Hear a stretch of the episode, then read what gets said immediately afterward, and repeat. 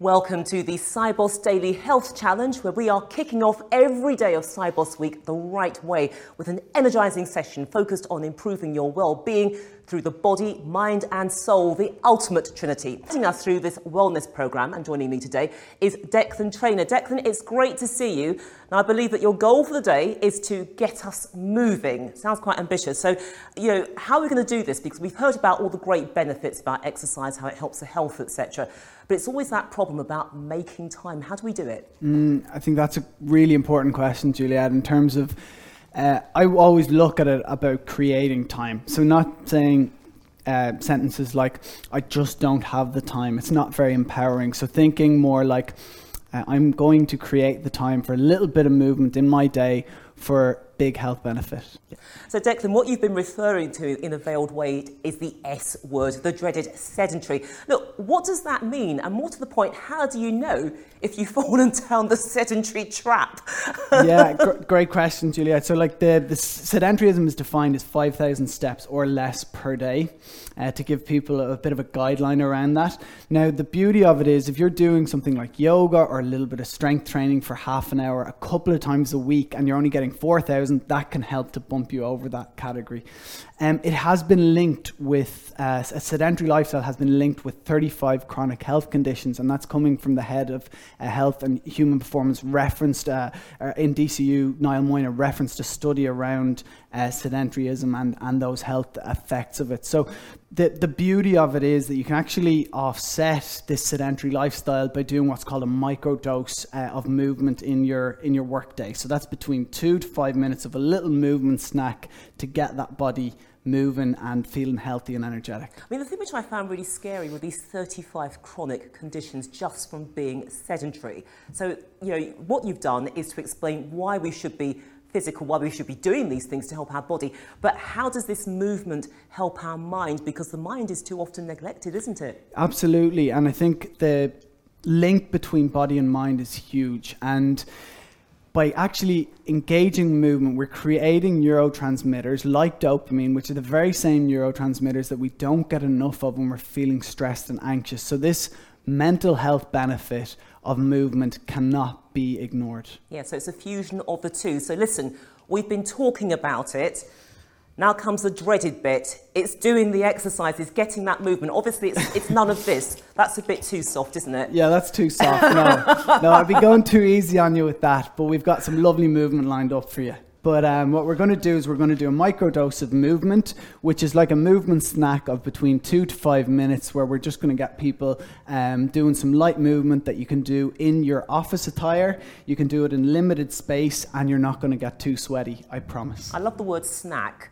Yes. Edible, but without eating, burning it off. exactly, exactly. Create, create, create some space for those little treat snacks that you might, uh, you might like every now and again. Okay, then. So, what do we do? Yeah, so what we're going to do is we're actually going to start with uh, opening out our hips. Um, this sounds really painful.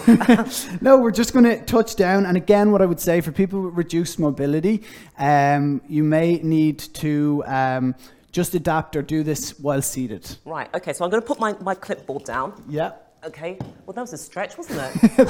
You've already started. I don't need to do any more now. you're done. I'm done. Okay. Um, do so I need to take my shoes off? Or? No, you're all okay. good. You're all good. So what we do is we just go for a slow touch towards right hand to right toe.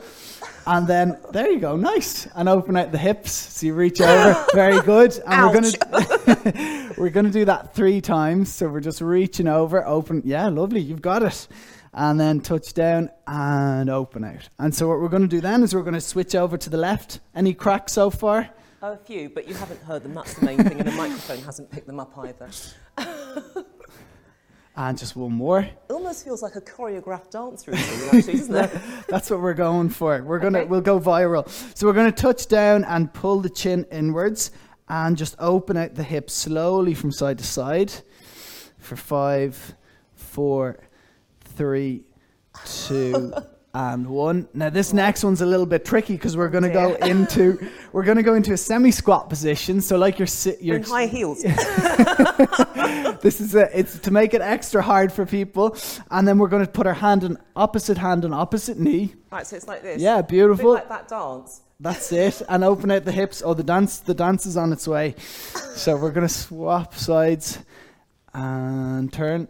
Lovely. So hopefully everyone's getting getting going here. and just one more. Great. Okay. Now you mentioned a dance, Juliette, so I don't want people to be disappointed now. So what we're going to do is we're going to go. We're going to bring back the Macarena. So we're going to roll out the hips. There we go. If you want, you can do the whole dance. Okay. and change direction. Nice work, nice work. I'm work. expecting my trousers to split under the strain, actually. And then the last one I'd like to do is to get people's upper bodies integrated with this movement. So what we're going to do is we're going to go into a sprint position. So we're imagining Right. we're now in Olympics mode. Oh, dear. We're about to take off, so we've got our right foot in behind, and so it's the balance for me. we're going to pump those arms for 10, 9, 8, 7, 6, 5, 4, 3, 2, 1, and swap sides. So we're going to change those feet up. Lovely. And go. Are you still with me, Juliette? Just about. Everyone's still with I'm me? trying to think Usain Bolt here. Five, four, three, two, one. And then the last little bit here that we're going to do is we're going to just bring those stress levels down with a nice in breath on the way down. And then a circle on the way up with the arms. Breathing out. So in through the nose ah, and out through the mouth. We'll go for two more. And last one. And that's it. I'm impressed. I'm impressed too, actually. I didn't think I could do this. So I would say just for people, that's a way of incorporating some movement into your day. And you know, there are some ways that we can look to incorporate a routine where we get this yeah, into. we need to turn it into a habit, ideally, so that it's just as natural to us as eating, breathing, drinking. Not too much drinking. Exactly, and that's where the 3R habit loop comes in. So we want people thinking in terms of reminder, routine, and reward. Um, and so just to, to give a quick cue around that, so reminder could be as simple as a little reminder on your phone at 11 or 3, two typical times people's energy start to slump.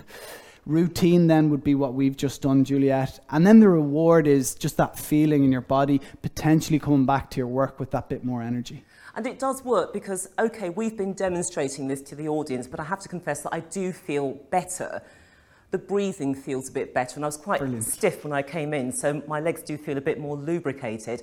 So, what are the key things to remember about this? Because you mentioned the steps and how you can actually supplement that. Yeah, so I think the key thing to remember is incorporate it into your daily routine.